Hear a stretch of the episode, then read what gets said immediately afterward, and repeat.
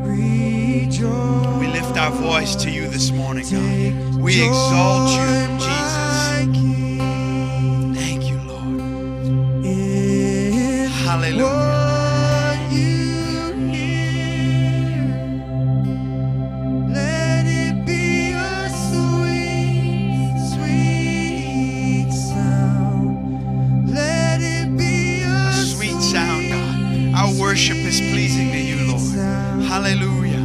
Let it be Thank you, Jesus. Be lifted up. Be exalted, O God. Thank you, Lord. Hallelujah, Lord. God, we exalt you this morning. God, we lift you up this morning. God, you are worthy. It is by your blood that we enter into the throne room. It is by your blood that we stand before you and worship you this morning. God, we exalt you. Jesus, be lifted up in this place. Be exalted in this place, oh God. We worship you and we honor you this morning. God, we glorify your name.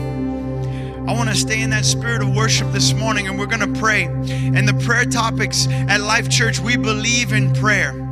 Prayer is what moves us forward, prayer is what changes lives, prayer is what motivates us around the mission of Jesus. This morning, we're going to pray for healing and deliverance. Healing and deliverance this morning. We're going to pray for spiritual revival. And we're going to pray for gift and ministries to be birthed. So, why don't you join with me this morning? Are you ready to pray? God, we come before you this morning and we pray for healing and deliverance, God, right now. Maybe you know people in bondage. Maybe you know people in addiction. Call out their name right now as we're in the throne room, as we're standing before your glory, God. We pray, we intercede for people that are bound up in petty sins. We intercede for people that are bound up in addiction. We intercede for those that are trapped in the bondage of cigarettes. We break that off of people right now. Right now, Lord, this is an atmosphere of freedom. Right now, this is an atmosphere, God, for people to be delivered from the petty sins. Right now, God, we ask that you release freedom from the bondage, from the and you let you set the captive free, God. Lord, as we're in an atmosphere of the holy, we're in an atmosphere of deliverance, God. We pray, Lord, that you set the captive free. We pray you bring about deliverance this morning, God. We ask you. Lord, to deliver us from the bitterness, deliver us from bondage, deliver us from unforgiveness, God. Work in our heart. God, bring us to reconcile with, with people. God, bring us to reconciliation, God. Bring about deliverance in our lives, oh Lord. Lord, bring about healing. There's many of us in this room that need healing. God, mental healing, emotional healing, physical healing. God, do it all right now in Jesus' name. God, bring about healing. You are the great physician. God, signs, miracles, and wonders would follow. God, bring about healing this morning. God, bring about healing from the small to the big. God, from headaches to cancer. Do it all this morning in Jesus' name. God, from the flu, God, to lymphoma. Do it all in Jesus' name. God, we pray you bring about healing this morning. Oh, God, bring about healing emotionally, spiritually, physically. God, do it all. Lord, we believe in revival. God, we believe in revival. God, revive the church, awaken the church. God, bring about a revival. Bring about a move of God that is so powerful it closes down bars. Bring about a move of God that is so powerful it shuts down brothels. Bring about a move of God that reveals pedophile rings. God, that shuts down sex trafficking. God, bring about revival that changes the hearts of men, oh God. Revival. God, give us the wisdom and the knowledge to steward revival. God, when it hits, God, give us the structure and the ability to, to, to be able to, to be able to facilitate the move of God so that it changes lives, so that it brings about healing, that it brings about deliverance, that it brings about change in men's lives. God, it awakens dead men. God, that it awakens dead bones. Lord, we pray a revival that lost or awakened, a revival that the heroin addict is set free, a revival that brings about the man who's trapped in bitterness and unforgiveness and he's set free from that, God, and reconciliation and families are redeemed and brought back together. God, bring about a spiritual revival that changes the moral compass of a region, God. Jesus, we pray, we believe, we believe you're a God that dwells among us. God, you told Israel, I will be your God, you will be my people, and I will dwell in your midst. And we're asking you to dwell in our midst. God, we're asking you to dwell among us. We're asking to be a people that host your presence. We're asking to be a people that host your glory. And we promise we will go after you with everything we got. God, bring revival. Father, we pray that you would you would send gifts and ministries, God. Lord, new ministries would raise up, God. People would be burdened with a call. Place the call. God, mark us, mark us, mark us, mark us this morning, mark us this morning that we're called of Jesus, that we're centered around the mission of Jesus, that we send out missionaries, that we plant churches, God. Lord, that we start new ministries, God. Lord, that the gifts would flow in the church. God, prophecy would be released, tongues and interpretation would be released. God, we want to see a healthy, active church that is active in the gifts, God. Lord, we're here for you, God. We come here to meet with you, God. We're here to meet with God. We're here to meet with you, Jesus. Let's just sing that chorus one more time. I love you, Lord. Let's go back into that right now. Let's just posture our heart before we move on. I don't want to miss it. I don't want to miss it. God, I love you, Lord. Yes. Just join in and let that be your heart's cry this morning. Right now, just that's your response to Jesus. God, I love you. It's so simple, God, but I love you. I love you, Lord. Hallelujah. Yes. Yes, because you're holy. I love you because you delivered me. I love you because you redeemed me. I love you because you set me free. Yes, God. Hallelujah, Lord. Thank you, Jesus. Glory. Yes, God. I love you, Lord. I love you, Lord. Thank you, Lord. Thank you, Lord. God, we're open to your moving today. God, we want what you want. Jesus' name. If you agree with those prayers, why don't you give the Lord a hand of clap of praise and tell somebody, get ready this morning. Tell them, look at somebody and say, get ready, get ready, get ready. As you find your seat, welcome somebody to service this morning. Tell them hello, hug their neck. We want to welcome everyone watching by live stream. We're so glad you joined us this morning. We're glad you're here with us today. And everybody who decided to be with us, we're so glad you're here. We want to welcome you to service. We're so glad you're here. And if this is your first time with us, we want to welcome you to church this morning. For those of you who it is your first time, I'm Josh. I'm one of the associate pastors on staff here at Life Church. I'm so glad you decided to be with us. If it is your first time, after service, we ask that you visit the Welcome Center. We got a special gift.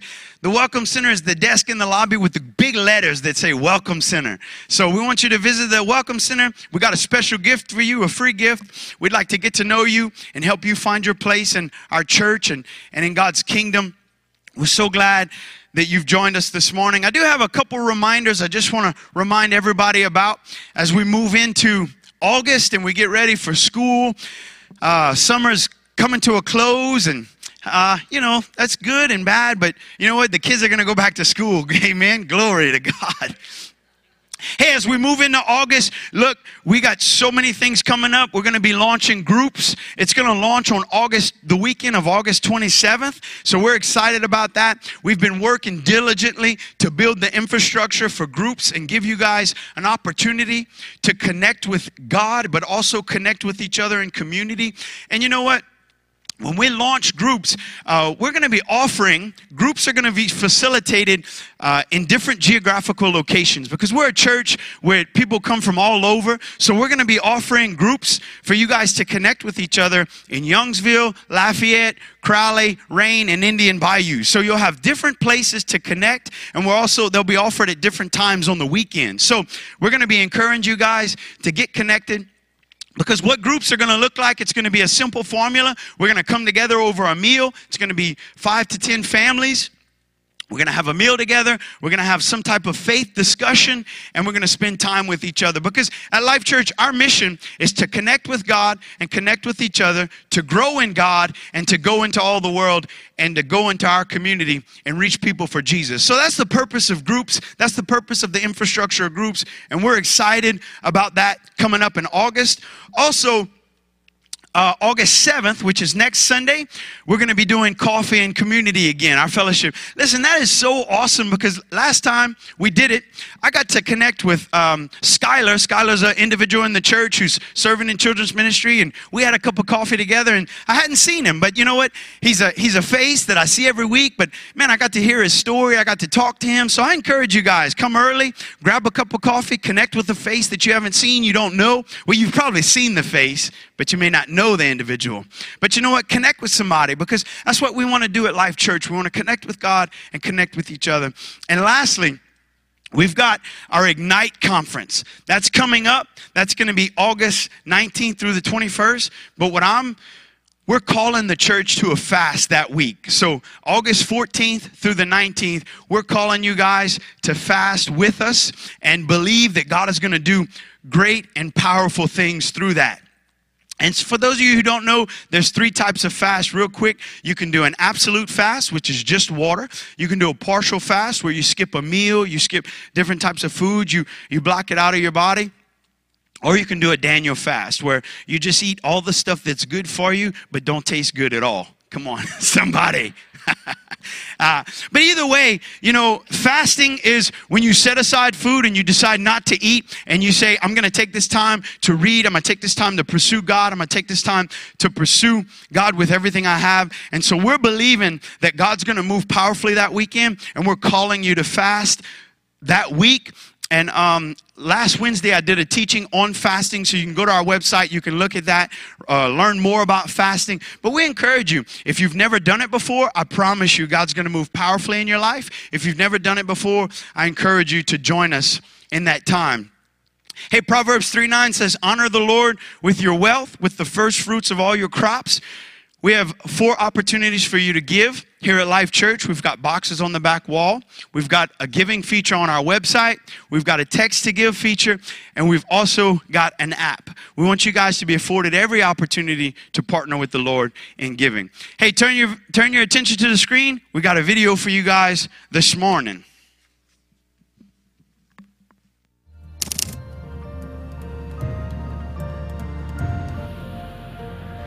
When you look at the declining educational standards, the high crime rate, uh, the disintegration of our families, the, the record rates of drug overdoses and suicides, exploding homeless populations, the gun violence in, in our cities, the racial polarization, it's hard to, to have hope. Things look scary. But I say there is hope. Generations before us survived wars, frankly speaking. I mean, they had world wars and economic depressions. They had natural, natural disasters, they, pandemics. They survived. I say we can do it too. Okay, but first, we, we cannot change what we refuse to face. So that's where we start. And secondly, we, we gotta have faith. Faith is the substance of things we hope for, the evidence of things we cannot see. What do we hope for? Racial harmony. We hope for healthy families, safe cities. It is hope that births new dreams. So, so faith. Is that it? Mm, no. Faith without works is dead. It means that real faith causes you to do something. Real faith says, you know what? I'm gonna reach out to invite this white guy, this white neighbor of mine, for a cup of tea because I refuse to believe that he is irredeemably racist. You know, real faith says, calls your son and says, son, son, your estranged son, son, I, I, I, I didn't know how to be a dad. Will you allow me to try again? Real faith means we roll up our sleeves and choose to rise from the vestiges of hopelessness, of victimhood, of, of apathy, of tribalism.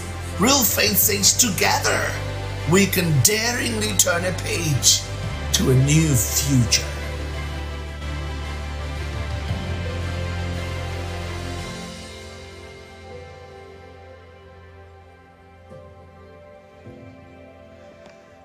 How many of you have faith? Amen. Well, I want to just tell you, I, am really anxiously looking forward to Dr. Dennis being with us. Uh, my wife Amanda and I went to Houston uh, Friday afternoon, just kind of a spur of the moment. And Dr. Dennis was ministering in a very small church. Uh, I say small church. There's a fellowship hall of a Presbyterian church that uh, another church called Church on the Move uh, was using. And so on Saturday morning at 9 o'clock, um, the room started filling up, and next thing you know, they're bringing out more chairs and more chairs and more chairs. And, and, and Dr. Dennis, bring, hey, Brother Jerry, can you bring these lights down just a hair? They're blinding me, so they're probably blinding everybody else out there off my head. But uh, anyway, um, uh, the, um, it's, on the, it's on the light board over on the far side. There you go. Anyway, um, uh, Dr. Dennis was ministering, and we had the opportunity to have dinner with him and some other people Friday night. That's good. Maybe a little more. I don't know. You find, you figure it out. And, and you know, I'm like deer in the headlights right now. I'm still trying to focus. Um, but anyway, we had opportunity to have dinner that night and got to know them better and uh, part of their team. And then they ministered that morning uh, he taught for about an hour and 45 minutes. Then we had a break. Then we did question and answers and ministry time. And brothers and sisters, it was just right on. And I've never met a more humble man. Um, he's, as I said, he's preached in 84 countries, uh, three doctorates, two masters. I mean, it's just, um, but so humble. And he is so excited about coming to Lafayette. Uh, the only place I think he's been in Louisiana is Shreveport. I said, that's not Louisiana. That's just, that's almost like Texas up there, you know. I mean, it's just a few miles away. I said, when you come to South Louisiana, it'll be 85 countries you've been to. and that's the things that are a little different down here. And so, uh, uh, but the ministry was right on. And the teaching was phenomenal. Uh, it wasn't anything n- new, it was just the way it was presented. Uh, you know, somebody can say something over and over again, and somebody else can say the same thing, and all of a sudden you go, "Wow, did you hear that?" And that's just the way it was. And but the ministry time and the prophetic ministry was so exact and so right on. Uh, I wish I could just sit here and tell you all about that, but I'm excited about uh, this message. And, and in fact, Uh, before I before we even left, it, again, it was a spur of the moment. I just said to my wife, I said, "What do you think about going to Houston tomorrow?" and we're thinking all the things we got to do, and it, it usually is when you're trying to leave town, a hundred hundred things pop up. You know how that is, right? Anybody know? You're trying to go on vacation, what happens? Everything that unexpected comes up. But we knew it was of the Lord, and we went. And I had the message prepared. God had spoken to me during the week. Uh, and I was real excited. I th- thought I had it ma- main, mainly laid out. And on the way there, the Holy Spirit spoke to me something. And then at the end of the meeting yesterday, He confirmed it that it was also to be a part. So I had to go to Houston to get the last part of this message. You know, so anyway. So I'm going to read from Luke chapter 7 beginning with verse 36 through 47. And let's just get into this.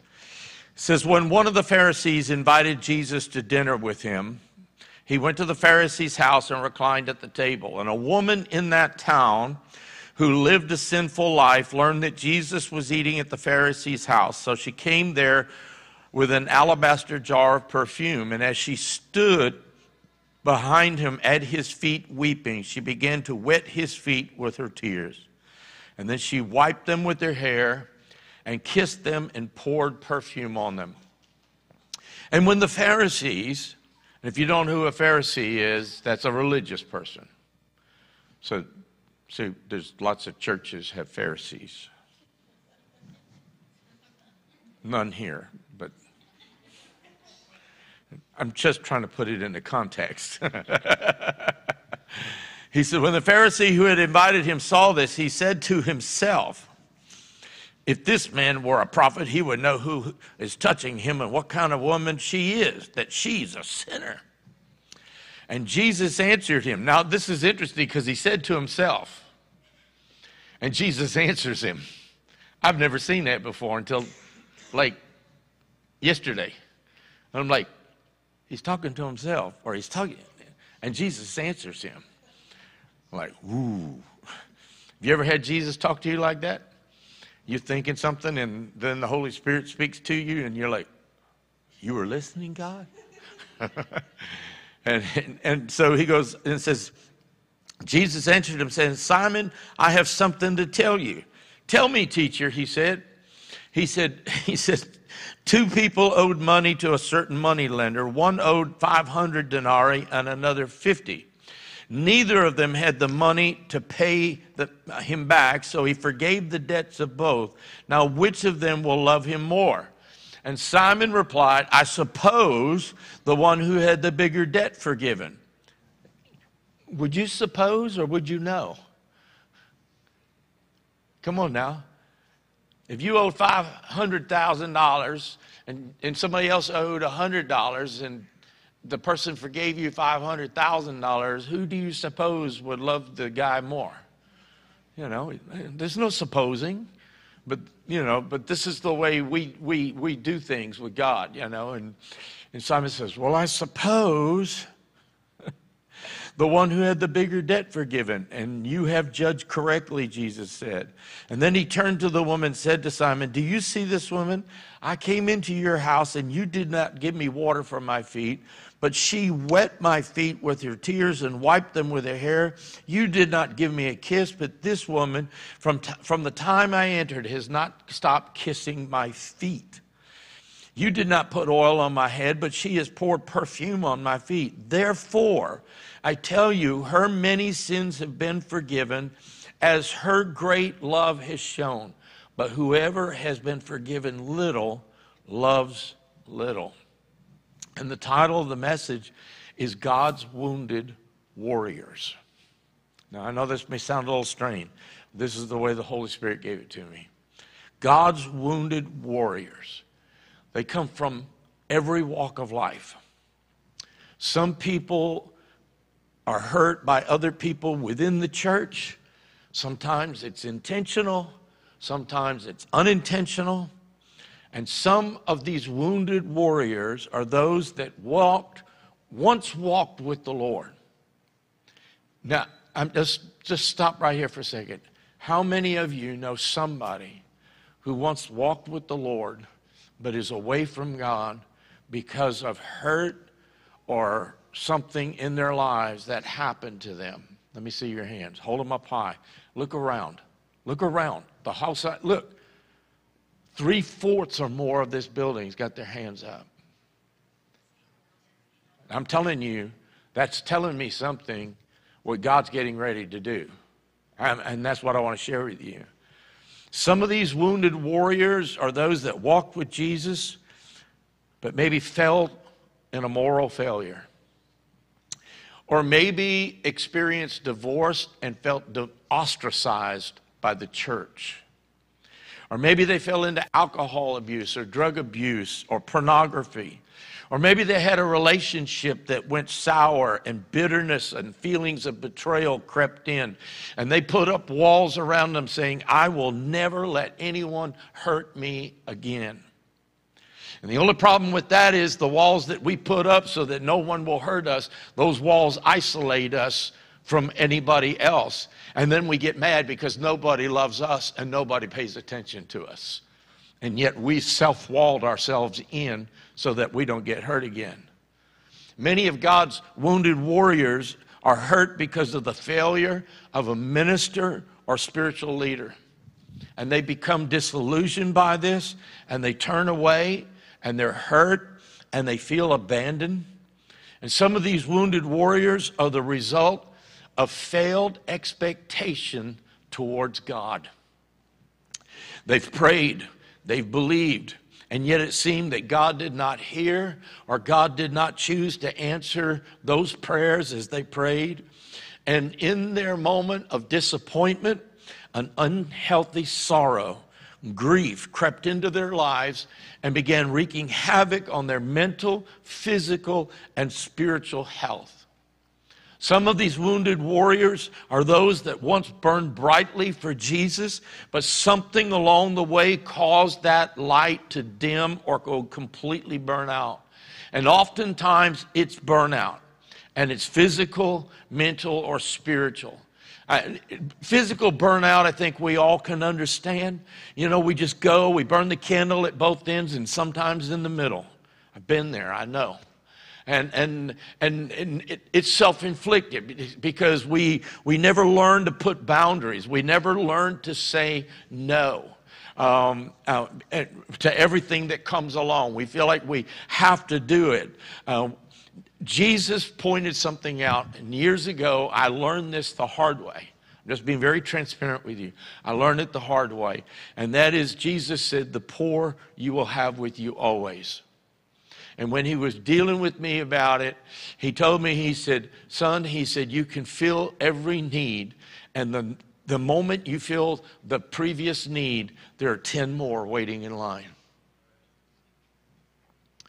And he said, You're no good to me, and you're no good to them if you can't learn to set boundaries and you can't learn to discipline your own personal life. In fact, when I was in high school, my senior year in high school, I had an atheist uh, teacher. And it, was a, it wasn't a discussion class, it was an economics class, but it really became a, a dialogue discussion class. And he often set me up against the whole class because I was a Christian. I wore a button every single day with some other slogan on there about Jesus. And he was always, you know, and I was witnessing. I had my Bible. I mean, I was telling, I, I, I was just everywhere. I was telling everybody about Jesus. And, and so he, he called me out one time in class, and he, he after class, he said, I want to talk to you. And because um, I was getting ready to compete in a state fair in economics. And and won first place. And, and, but he said, he said, I love your project. I didn't expect it to be the way you was because I did it on the Jesus movement and how that impacted the world. And he was like, okay, that's different. And um, but he said, he said, he said, you have been my favorite student this year. He said, but you you worry me. I said, why? I said, because you might come to Jesus. And he said, no. He said, it's not that. He said, it's, it's as if you have a Messiah complex. I said, thank you. And he said, he said, but I'm concerned. I said, why? He said, because he said, it's like, can you keep going at that pace? And of course, when you're young, baby, let me burn out for Jesus. Can I tell you? I did in the next year. And I actually had to leave Bible college for a semester because I was burning the candle at every end. And I, am just telling you this because we must learn the difference between compassion and having a Messiah complex that says that we can't stop, we can't set boundaries, we can't say no from time to time uh, uh, because we've got to save the whole world. I had a speaker one time, I won't mention his name, he's a national speaker, but he, he said, Pastor, if you ever think that you the world can't, your church can't survive without you, he said, let me help you out. He said, one day you're going to die. They're going to put you in a box. They're going to dig a hole six feet deep, throw dirt in your face, and go back to the church and eat potato salad and talk, and talk about what a great man he was. And I was like, I don't know about you. I was like, I was like, dude, I mean, get, you talk about smack right between the eyes. And, and, and, and please understand my heart about this because there are 1,800 pastors every month in the United States who quit the ministry. And it's many times it's because they didn't learn to set boundaries. Uh, the result comes from a self fulfilling prophecy that says we can get awfully thirsty giving other people water. And anyone who's in full time ministry understands this. And, and you don't have to be in full time ministry, but I'm, I'm talking to you from my perspective because you can, you can do the same thing being the president of your company or the foreman on your job or whatever, where you, you're just going blazes for Jesus and, and your family's falling to the wayside and your personal life is falling to the wayside and all of that. And I'm just telling you, you can, you could say, well, I'm bringing water to, to people who are thirsty. But when do you get water? When do you draw from the well of salvation? And, and, and so, and I've seen this in ministry. I've been on both sides of it that I, I felt that I had to be on call 24 7 all the time. And, and, and because it's my job. It's, it, it be, you know what? When it goes from being a service and a privilege to a job, that's when something's gone out of kilter. And, and, and I found that ministers, oftentimes, people have expectations that you're supposed to be there for me when I need you.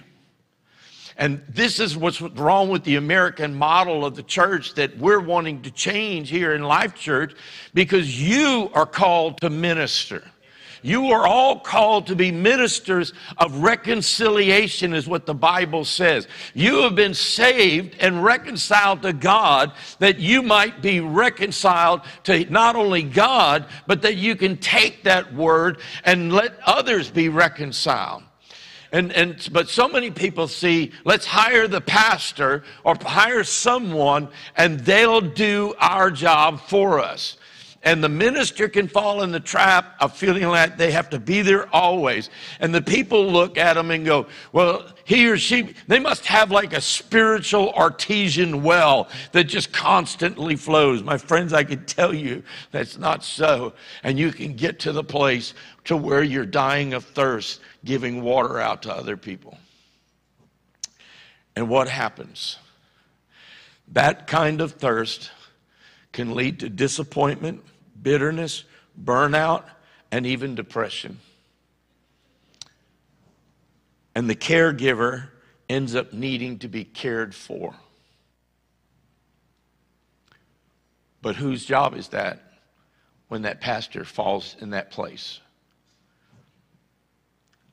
There's a phrase that we often use in the ministry, and you may have heard it, but if you haven't, I'll tell it to you and that, and that is that the church tends to shoot their wounded rather than bring healing. And oftentimes it refers to the minister or spiritual leader who has burned out, who is so thirsty from giving, giving, giving, that they've acted out in such a way that it becomes a dark spot or a blemish on the church's reputation. And so the people go, we need to get rid of them, or we need to remove them. Now, you're probably sitting there because I'm watching your faces. I wish you could see your faces. I keep on and put a camera up at that end so you can see your faces once in a while. Because some of you are very serious, and I appreciate that. Some of you are looking at me like, where is this going? I have no clue. Well, does it have a point? Yes and, and I'm getting to it, and, and it's a good one. Listen to me. Because some of you are looking at me like, are you getting ready to leave? No. So resolve that. I, I told, I've, I've said, I'm not leaving unless God says leave, or you, if I show up one day and U-Haul's out in front of my house and I didn't call it, then I figured you've made that determination, you know. But I want to tell you something.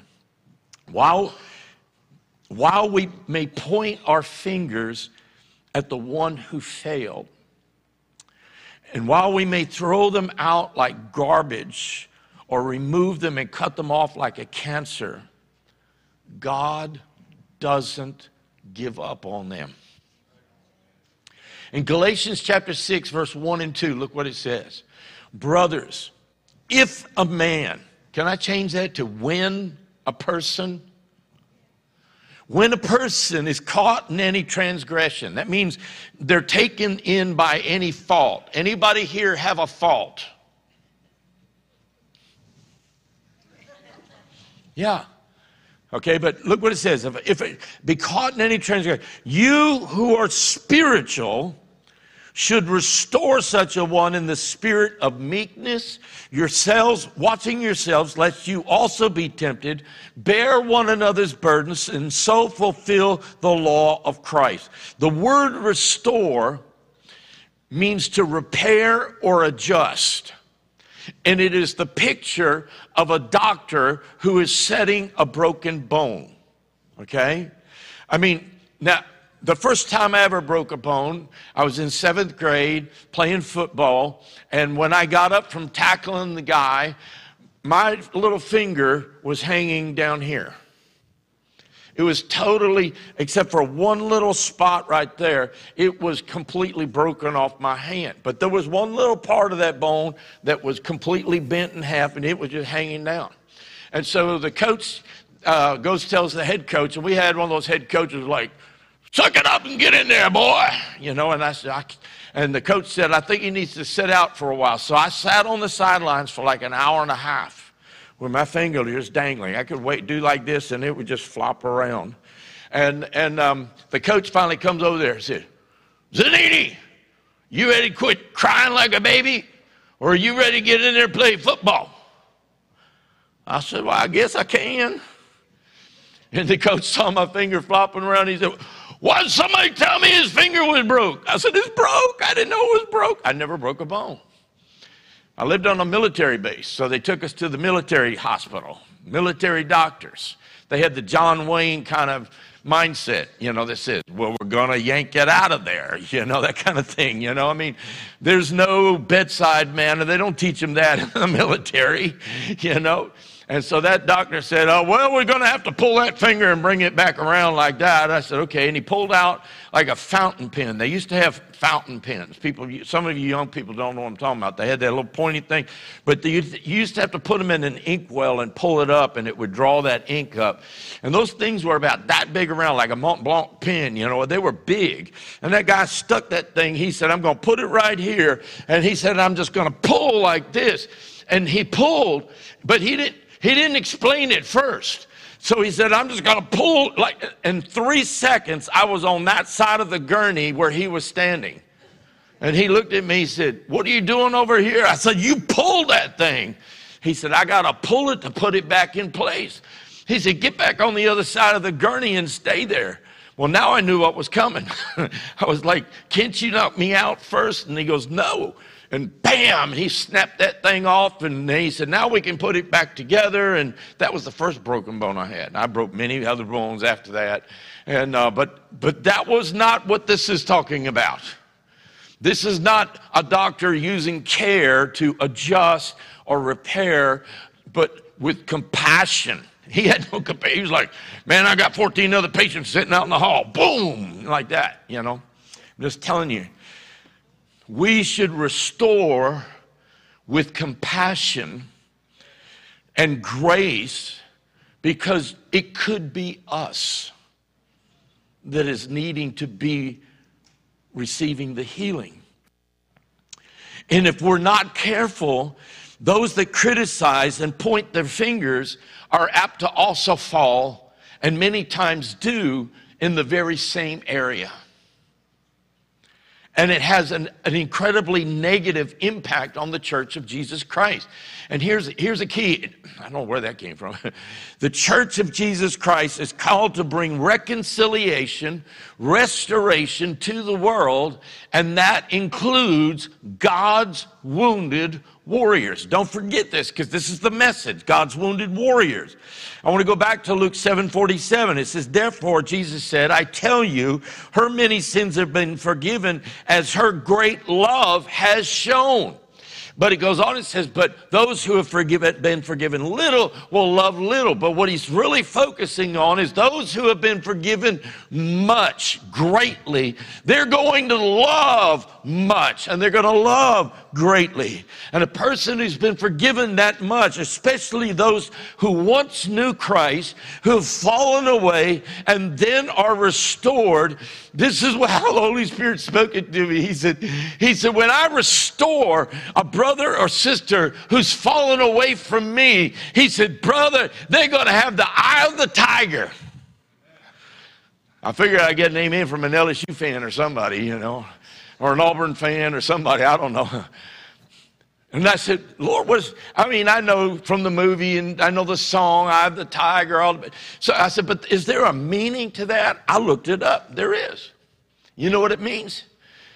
Being laser focused on achieving a singular goal.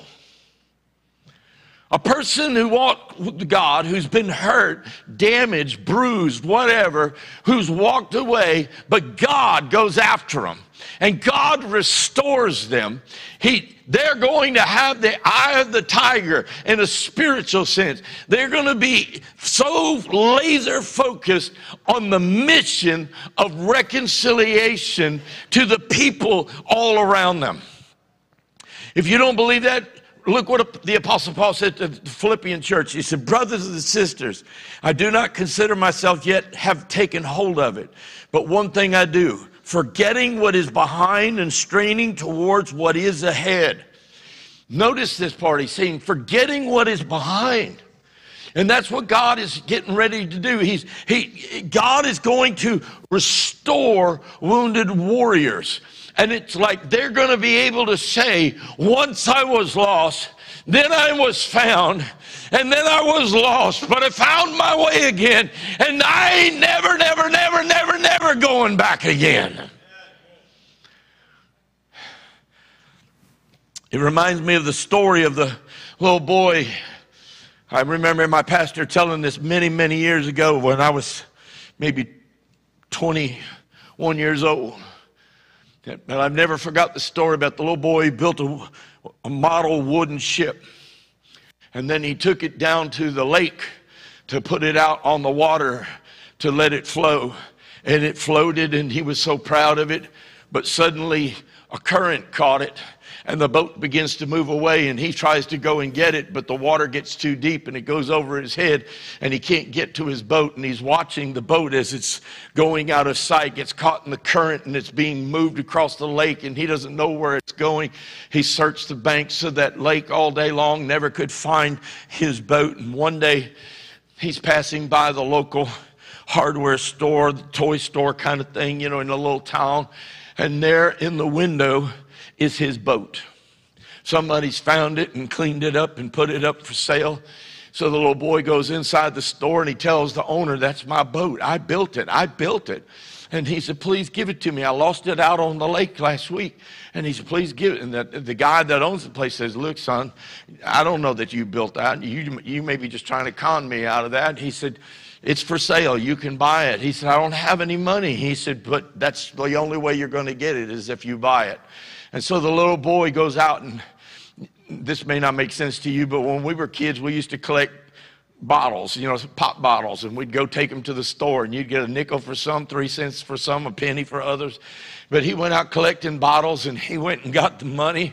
And finally, he comes in with all these coins and a few dollars, and he puts them on the counter and asks the man, he said, Count it out. He said, I got the money to buy that boat. and the man counts it out, and it's all there. And he hands, he goes to the window and pulls the boat out and hands it to the little boy. The little boy puts his arms around that boat. And he was heard as he walked out of the store. He said, You are now twice mine. He said, I made you and I bought you. You are mine. And I'm just telling you, Jesus did the same thing for us. He made us, and then we were lost. And so he came and paid the price for us, and he purchased us by giving his life on the cross. And now, risen from the dead, he is saying to those who believe in him, You are twice mine. You, what love the Bible says. John wrote in his letter, his, and his last letter, he said, What love the Father has lavished upon us that we might be called the children of God. What love motivates. In, Las- in, in, John chapter 11, the story of Lazarus, remember he's dead four days. They had warned Jesus ahead of time to come because he was sick. Jesus waited four days. He shows up. The sisters come out and go, If you had been here earlier, our brother would not have died. And Jesus said, Do you believe in me? I am the resurrection and the life. And they said, Yes. He said, Take us to where he is. And they take him up on the mount uh, to, towards the grave. And, and he tells them to roll away the stone. You know the story. And, and um, he cries out, Lazarus, come forth. And uh, I don't remember, I think it was Dr. Lester Sumrall many years ago when I was a teen. I heard him say, he said, the reason he called his name is because if he had just yelled, come forth, every dead body would have come forth. And the Bible says he, he came wrapped in the burial garments. Hop, hop, hop, up to the end. And uh, he says, unwrap them and get them something to eat. How many of you think that Lazarus just went back to the normal routine he lived before that? No way. Come on. Four days dead? Everything he saw and heard on the other side? And the day after, he's going, What's for dinner? I'm telling you, his life has been changed. Why? He's been restored. His life was completely gone, dead, and now he's got new life, God life inside of him, and he he can't be quiet. He, he his house was on the way to the city of Jerusalem. Was nearby. And he's saying, put, I, I, have no doubt he probably put a flashing sign out front, you know, somebody out there going, Come this way, hear the story how Jesus raised me from the dead. I mean, okay, you don't believe it, that, that's fine. I just don't think he sat in his house just going, Boy, I wonder what we could do today. I think his life was totally changed because once was dead is now alive. See, the gospel tells us that Jesus came to save, deliver, redeem, and restore. So a couple of weeks ago, uh, Holy Spirit had me go back reading in, in, the book of Ezekiel again, and when I got to the chapter about the de- with the desert of dry bones, um, he had me focusing on that. I said, Lord, I've preached on this so many times. What is it you want to show me? He goes, Well, if you be quiet and look, I'll show you. Does the Lord ever talk to you like that? Because you know, when we're arguing and making reasonings in our own mind, you can't hear God. And so I said, Lord, I said, let me be quiet. You, you obviously got me in here. What is it you want to show me? And so he, I didn't know anything about this message today, but it fits. And this is why he was wanting to show it to me a few weeks ago. And so he, he transports the prophet Ezekiel there to this, and he sees a desert filled with dead, bone, dead men's bones everywhere. It's just dried, bleached out bones. That's all there is. I mean, there ain't even, there, there there's no vultures or nothing because there ain't nothing to pick. It's just bones. And he asked, he asked the prophet, Can these, can these bones live again? And, and, and the prophet answered, like most of us would, Lord, you know. like, I ain't going out on a limb and say anything. Lord, you know. They can live again. That's up to you. And so God responds to Ezekiel's weak answer. And look what he says at beginning of verse 8. He said, Then he said to me, Prophesy to these bones and say to them, Dry bones. Notice he didn't say wet bones. He didn't say bones with meat on it. I mean, they're dry, bleached, parched. He said, prophesy to these bones and let them say, Dry bones, hear the word of the Lord. I feel like God is saying that to his church. Dry bones, hear the word of the Lord. This is what the sovereign Lord says to these bones I will make breath enter you, and you will come to life. I will attach tendons to you and make flesh come upon you and cover you with skin. And I will put breath in you, and you will come to life. And then you will know that I am the Lord. Oh, I saw something I'd never seen before. Maybe just because I'm slow. I don't know. Maybe you've, you've seen it, so be patient with Pastor, okay? But the restoration here was in the exact opposite of how a body would decompose. Because a body that dies in the desert, the first thing that's going to be get, been, begin decomposing is the skin. And then the flesh is going to get eaten up and dry up. And then the tendons and sinews and stuff that are underneath, muscles, they're going to go. Right? Am I right? I mean, it makes sense, right? Okay, so but look what God says. He says, This is how I'm going to do it. He said, I'm he said, I'm going to put tendons on them, and then I'm going to put flesh on them, and then I'm going to put skin on them. And when I started reading it, I said, Lord, what are you trying to say? This going to Houston, Holy Spirit speaking to me about this. And he said, he said, the tendons, he said, I'm going to begin in the spirit and restoring these wounded warriors. He said, and then I'm going to go to the flesh, that's the heart. He said, and then I'm going to go to their lives. He said, and, and, and I, I know that sounds really weird. And he said, but he said, I want you to begin to proclaim, come forth, army of God, bring forth the wounded warriors. And in that moment, I saw in my mind, I people that I know, people that I've known that once walked with God, who are away from God, no longer in ministry, some of them coming back to God. And they were wounded by many means. And listen to me. This is how the wound starts. It starts with some outward action. Somebody does something, doesn't do something, says something, doesn't say something. We're, we're offended on the outside. We're offended. And then what happens? It goes down into the heart. If we're not careful, it gets into our heart. It gets into our mind, our will, our emotions. And all of a sudden, well, they're going to treat me like that. Who they think they are. And then the next thing you know, guess what? It causes you to fall away in your spirit, begins you fall away, and it gets down and it poisons you, and it will cause you to die. I'm just telling you. And so God began to speak to me and say, the restoration must begin in the spirit. That means that they have to be open to let me work down deep in the spirit, their spirit. If they won't let me work in there, I cannot do it. somebody said, Well, God can do anything. Jesus said he could not do anything, great work in his hometown because of their unbelief.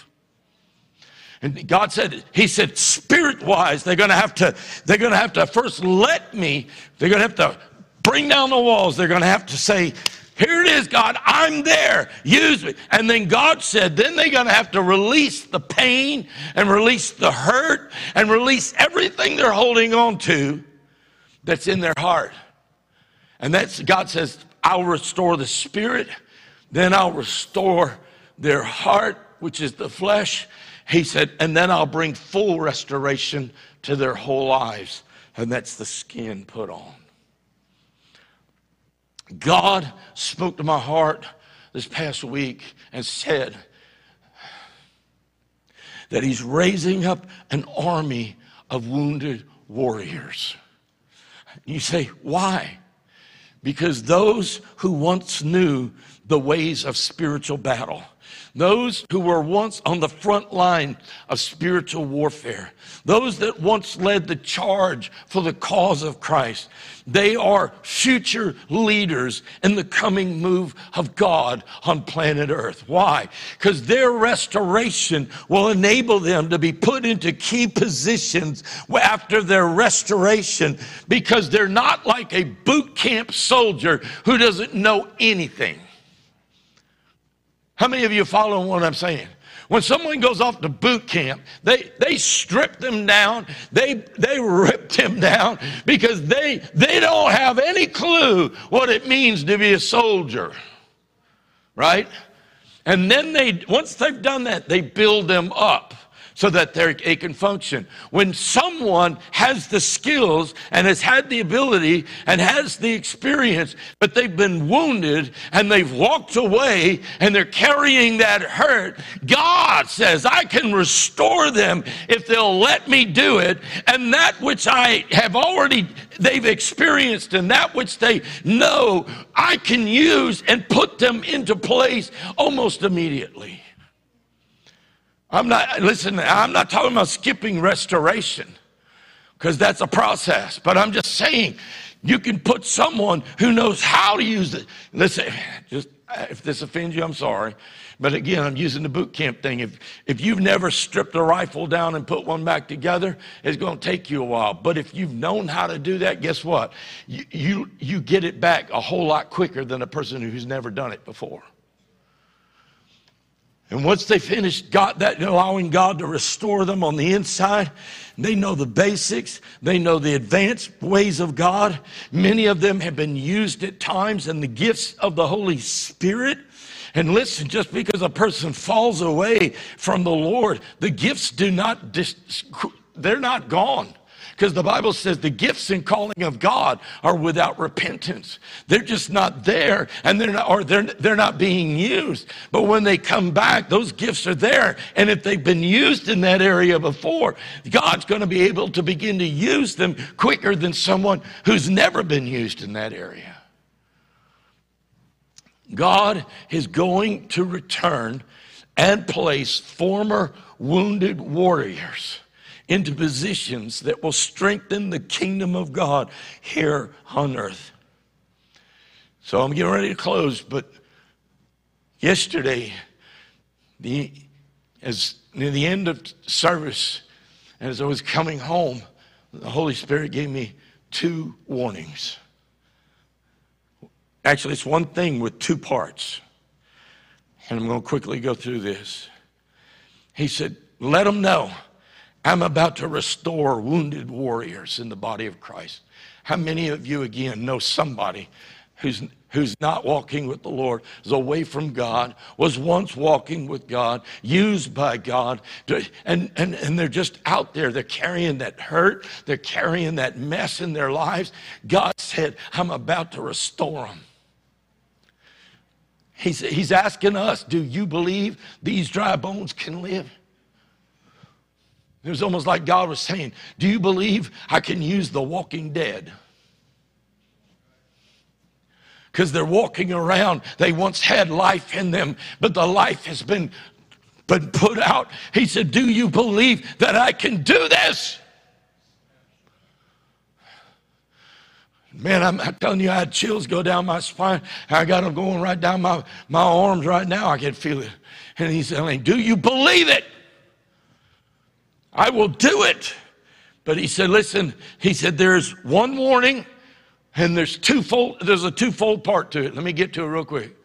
And the first one is this that the body of Christ needs to be aware that Satan and the kingdom of darkness has a target on the back of those who are wreaking havoc or mayhem in the plans of the devil. In other words, the kingdom of God. This is is the Bible says the kingdom of God suffers violence, but the violent take it by force. In other words, the, the, the devil is not playing a game. He, he's, he's, he's not playing to lose. And we must understand that. In fact, Peter wrote to the church and he said, Be alert and of sober mind. Your enemy, the devil, prowls around like a roaring lion, seeking for someone to devour. The word alert means watchful, vigilant, to keep awake. Most of the church is like this. I remember years ago, I heard the president of our Bible school tell, him, he said, the devil puts puts one little demon on every church and says, Let me know if they wake up.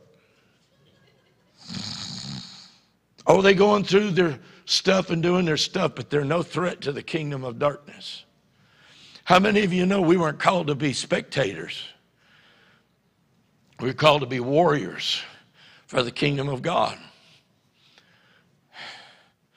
And he said, if we do not keep awake, if we do not realize the failure to do so may cause you to become a statistic, one that once walked with God but now has fallen away, and you become a wounded warrior.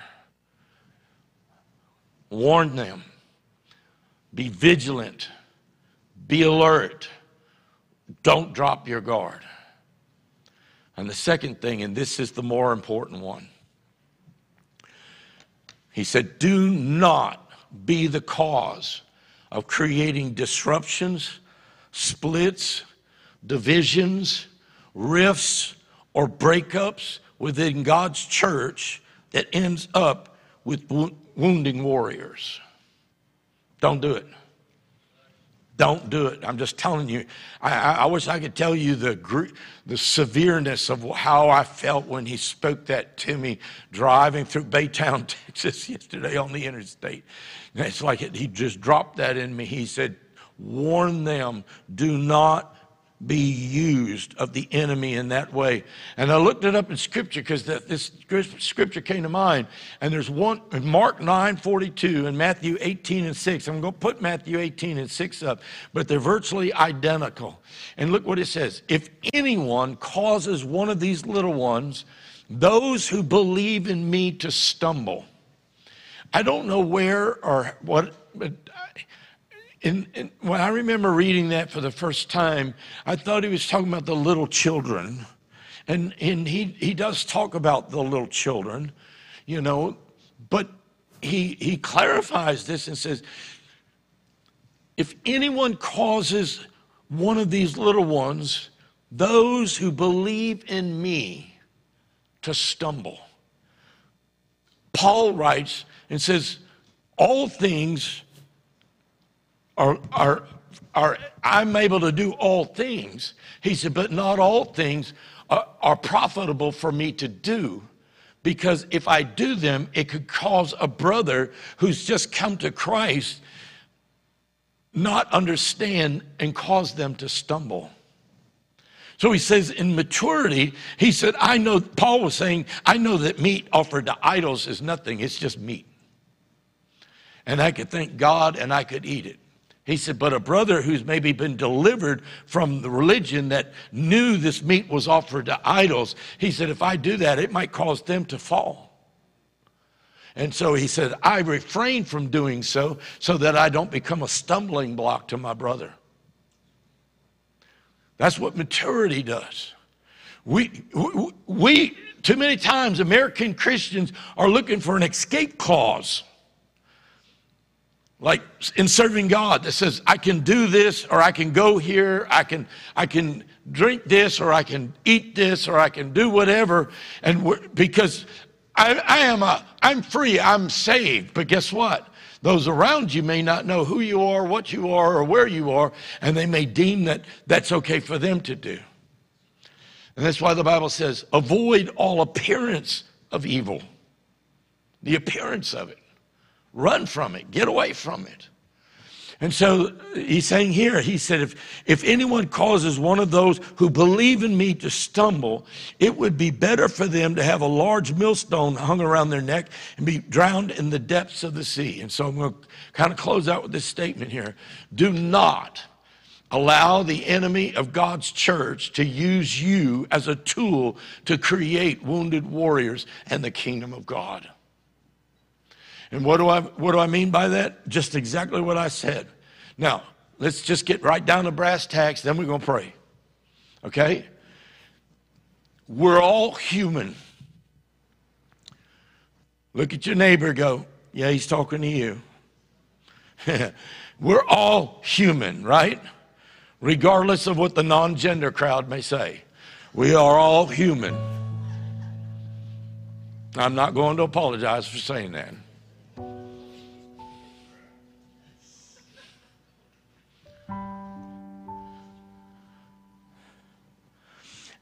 And being human means that all of us, at one time or another, are going to succumb to human emotion.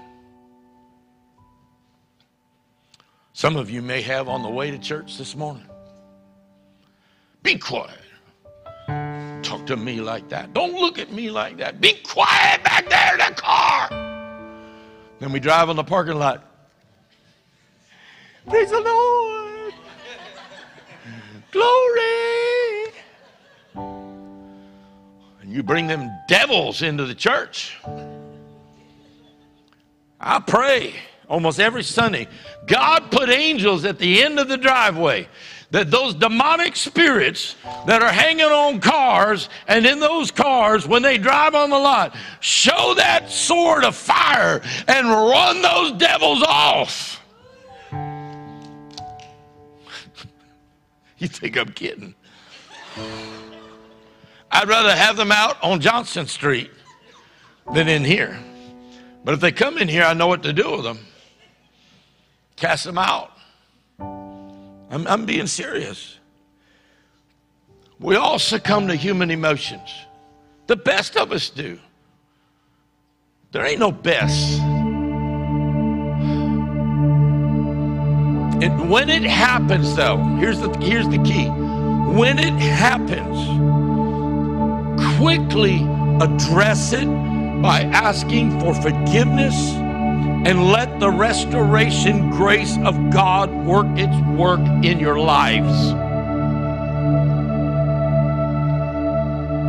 Husbands, wives,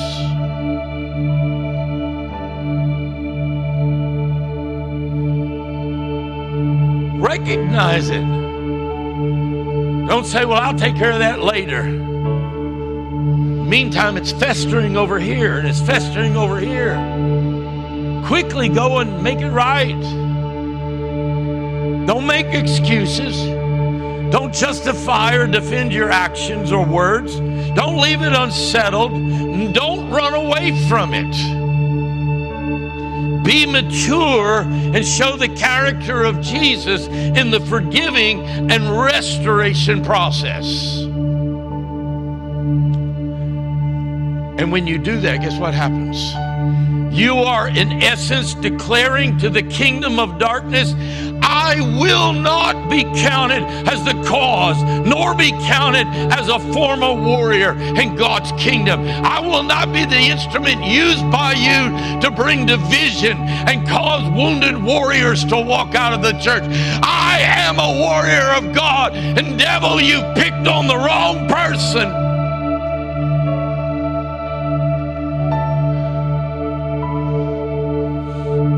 You say, why is that so important? Because hurting people hurt people. Jerry, can you put that over there, please?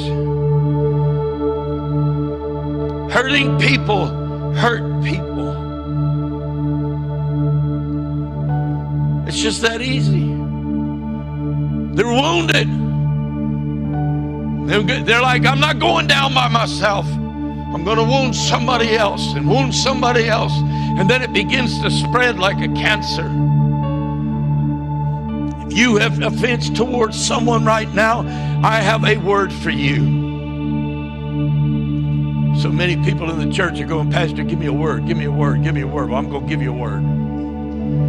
Ephesians 4 26, 27. And do not sin by letting anger control you. Don't let the sun go down while you are still angry. And do not give the devil a foothold. Oh, I was wanting something more uplifting. Can I tell you? It's time to slam the door on the devil's foot. It's time to kick him out. Dr. Dennis in that video talked about it. You've got an strained relationship with a child. You call them and say, Hey, I haven't been the best dad or the best mom or the best person. Could we possibly have a second, start over and have a second chance? And immediately our, our inside goes, I didn't do it. Let them call. Who's the mature one? we must understand that we are in a spiritual war. And our enemy does not declare timeouts, holidays, or ceasefires. Therefore, we must remain focused on the goal that we read earlier. And I'm going to put it back up on the screen again. And I want us to read this together, and then we're going to pray. Would you read this with me out loud right now.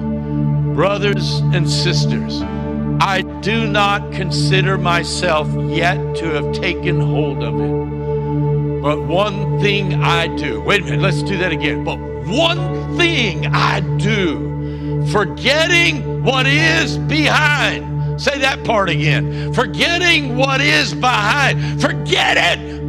Let it go. Forget it. Let it go. When you start ins- inserting self and demanding something to- towards you, you've made it about you. And mature believers, it's not about us. We cannot say, Your kingdom come, your will be done on earth as it is in heaven when we're making it about us. We have to say, let it go. Forgetting the past, forgetting all of that. We've got to say, God, I open myself. I see myself as dry, bleached bones in a desert. I'm tired of putting on the facade. I'm tired of pretending when I come to church. I'm tired of pretending around my brothers and sisters. God, I want life again. I want to be restored. And that's the only way that God and the Holy Spirit are going to be able to do it. It's the only way.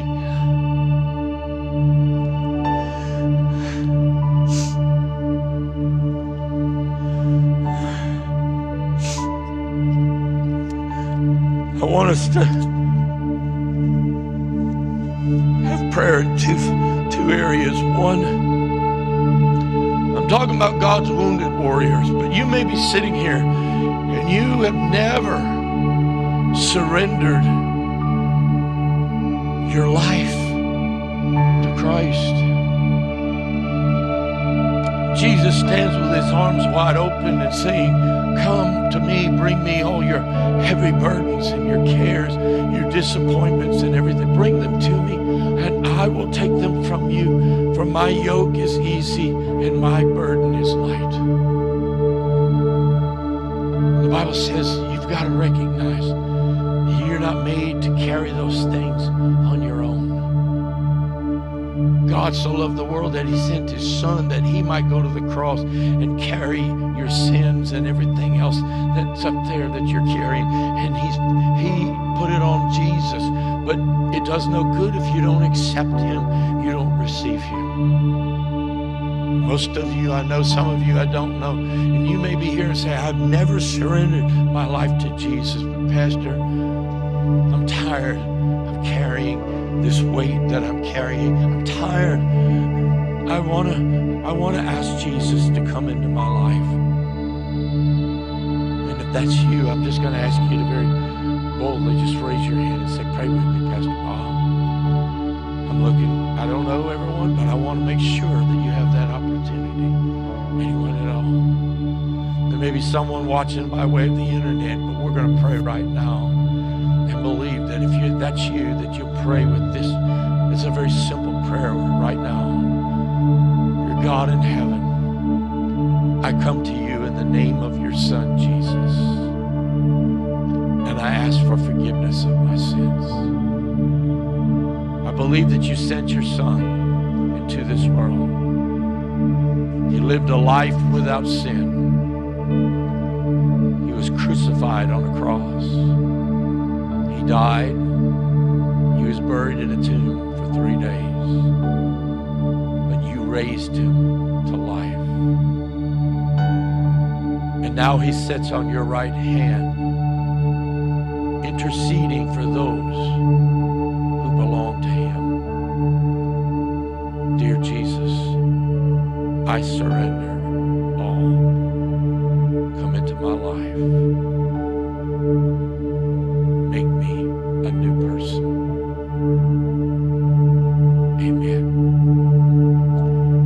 Bible says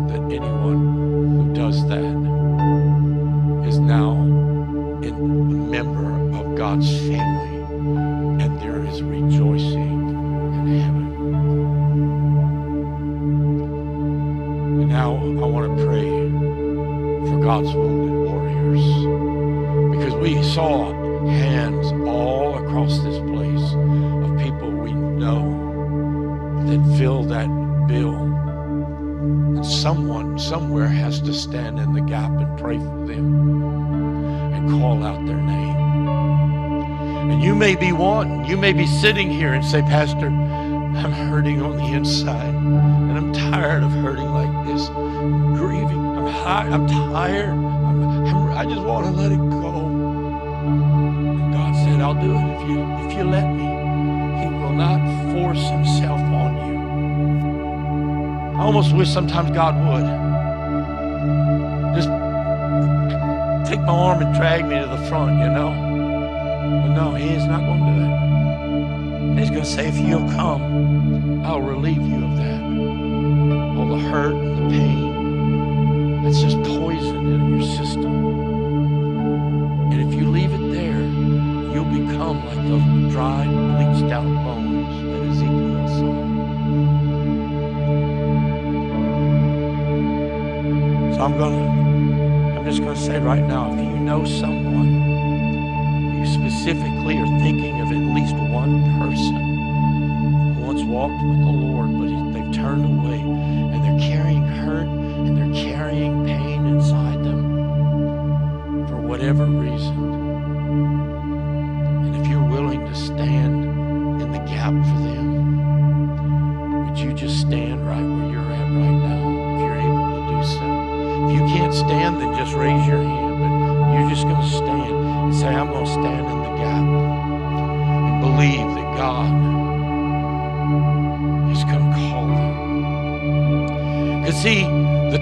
short, my friends. The time is short. And God needs an army, an army of warriors, those who are trained for battle, those who have seen the victories, who have seen the miracles, who have seen the strength of God's right arm on their protection, on their behalf. He needs them.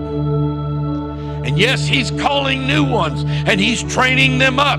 But what could happen if an army showed up and suddenly dry bones began rattling and flesh began to come on those bones and muscle and, and, and everything else, and then skin and then breath?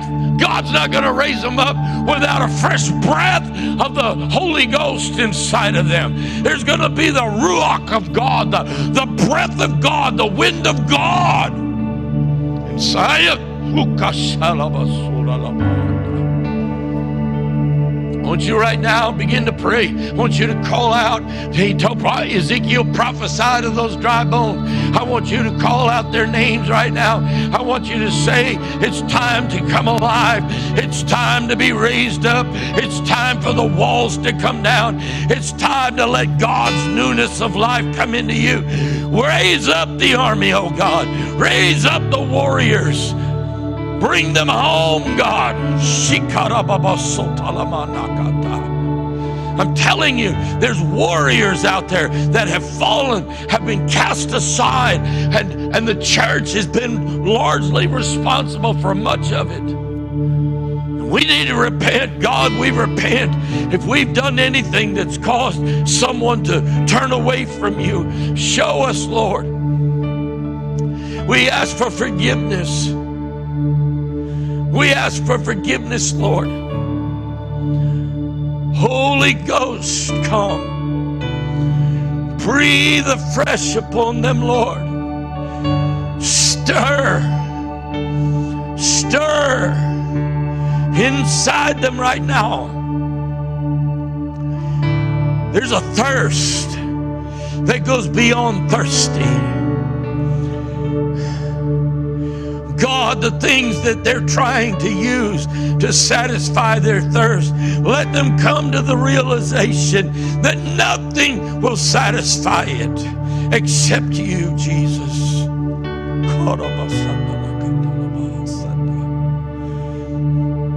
Nothing will satisfy it. Come on, church. Come on. Come on.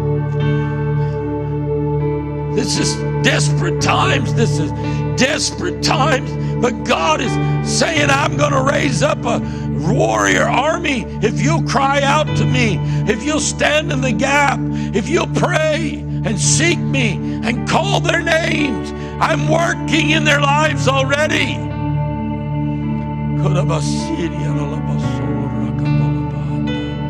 Mighty God, mighty God, mighty God. Mhm. Draw them back, Lord. Draw them back, Lord. Let them taste once again that which they had a taste of.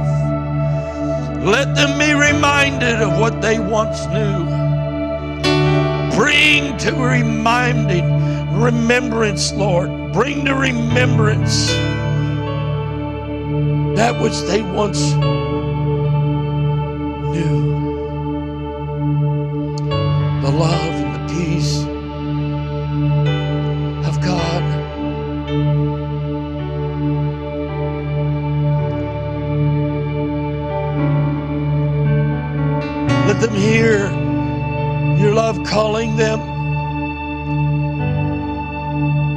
them respond. I surrender. I surrender. I surrender to you, Lord.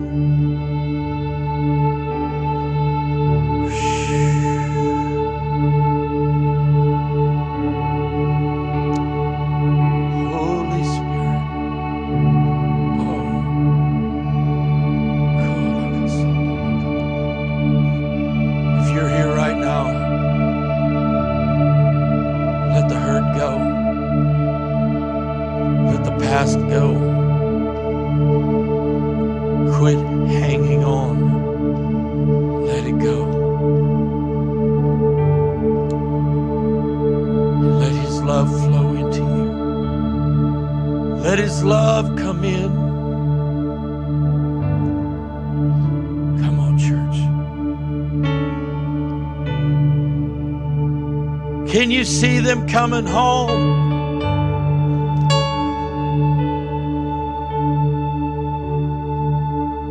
Warriors for God's kingdom.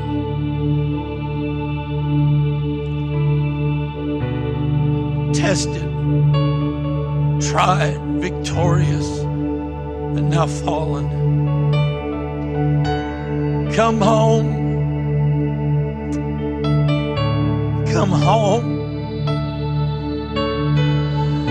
Come home. Mighty God.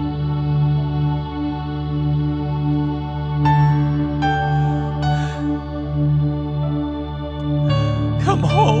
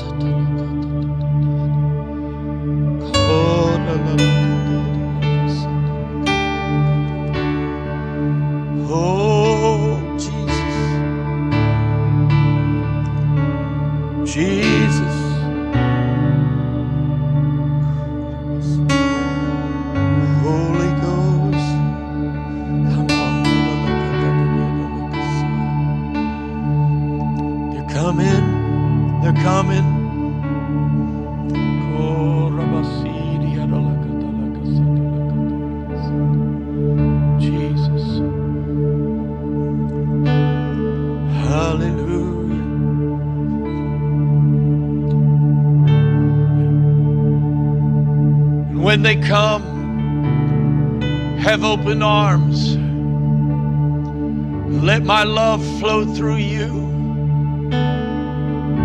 Even as my love is towards you, let my love flow through you. And you be the extension of my arms and wrapped around them. See them as I see them. I receive you. Know that I can do above all things more than you could ever ask or think. And when you see it happen, do not be surprised. Do not be surprised.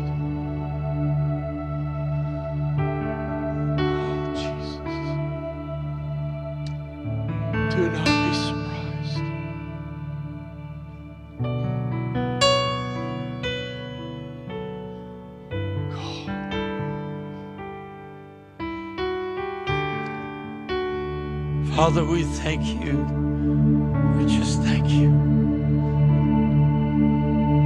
There have been times you could have cast us aside. You could have cast me aside and said, I'm done with that boy. I'm tired of dealing with that mess. But God, I thank you that your mercies are fresh and new every day. Your compassions, they never fail. Oh God, teach us not to shoot our wounded, but to have compassion and restore. Restore.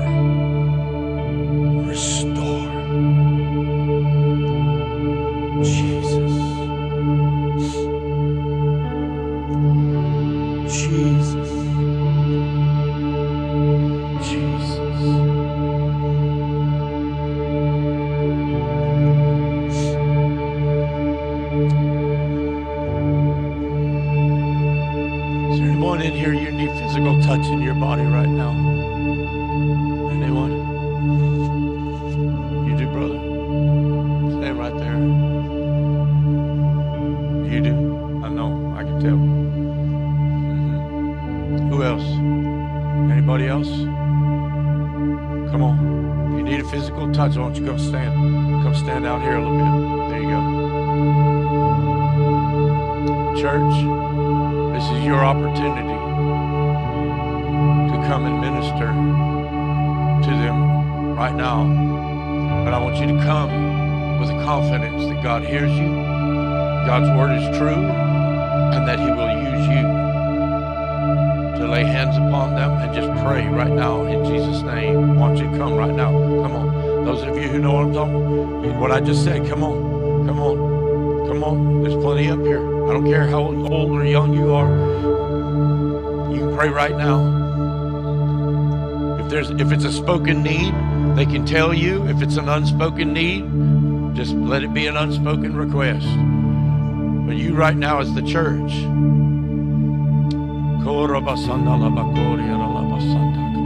The rest of you just stretch your hands towards these that are standing here. The Bible says if there be any sick in the church, let them call for the elders of the church let them anoint with oil and pray the prayer of faith.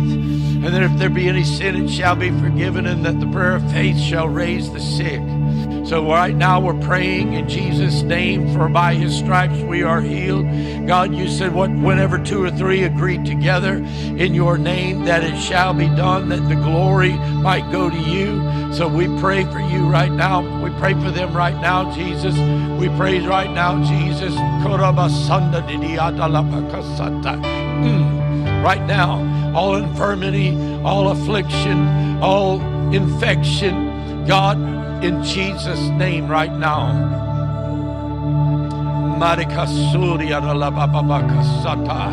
Right now, in Jesus' name. Full healing, full healing, and health. Health. We speak health. Right now, in Jesus' name. In Jesus'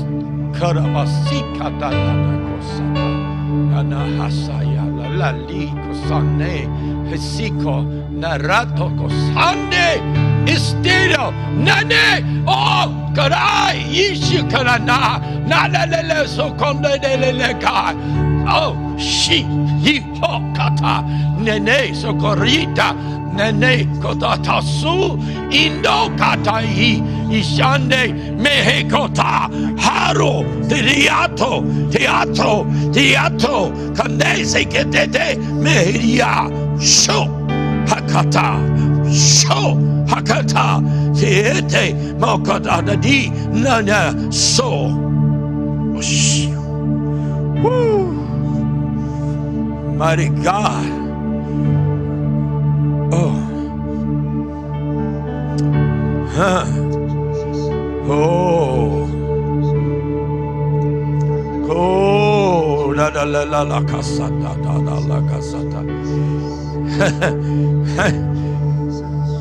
I see order. I see order being restored. I see things be being put in place and rearranged.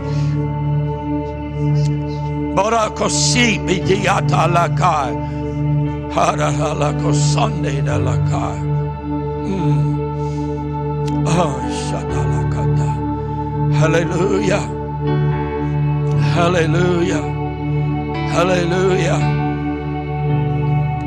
Holabakasata lakasata. I know there be some who, who might ask or wonder, how is it that you can pray in tongues over somebody? Well, when the anointing comes, you just do what the anointing tells you to do. But the Bible is very clear that, that when we do not know how to pray, that the Spirit of God inside of us, who searches the heart and mind of the Father, knows how to pray. And when He begins to pray through you, you let Him pray through you, knowing that He is praying according to the will of God. The perfect will of God. Peace come on her right now, Lord. The peace of God. The peace of God.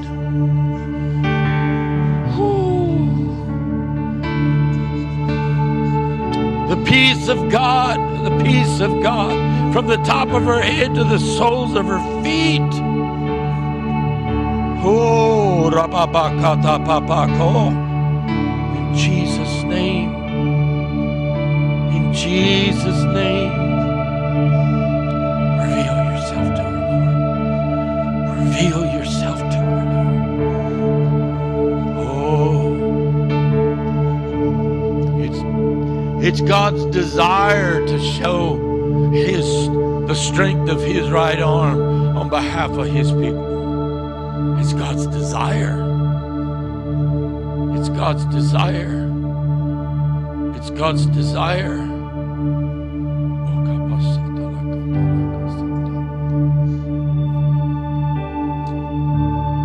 Father, we pray for this jaw right now. In the name of Jesus, all infection be gone. All in, in all infection be gone from every gland that's not every bit of it right now. Let the fire of the Holy Ghost burn it out right now.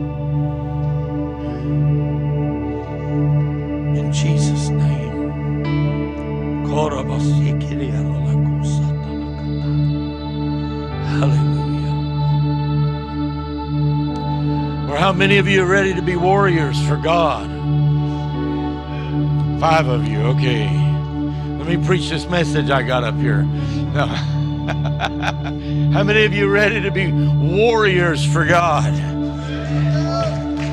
See, warriors go on the front lines. Warriors don't go in the back. They say, "Let me, let me at them. Let me get up there. Let me, let me get, get out of the way. Let me get up there."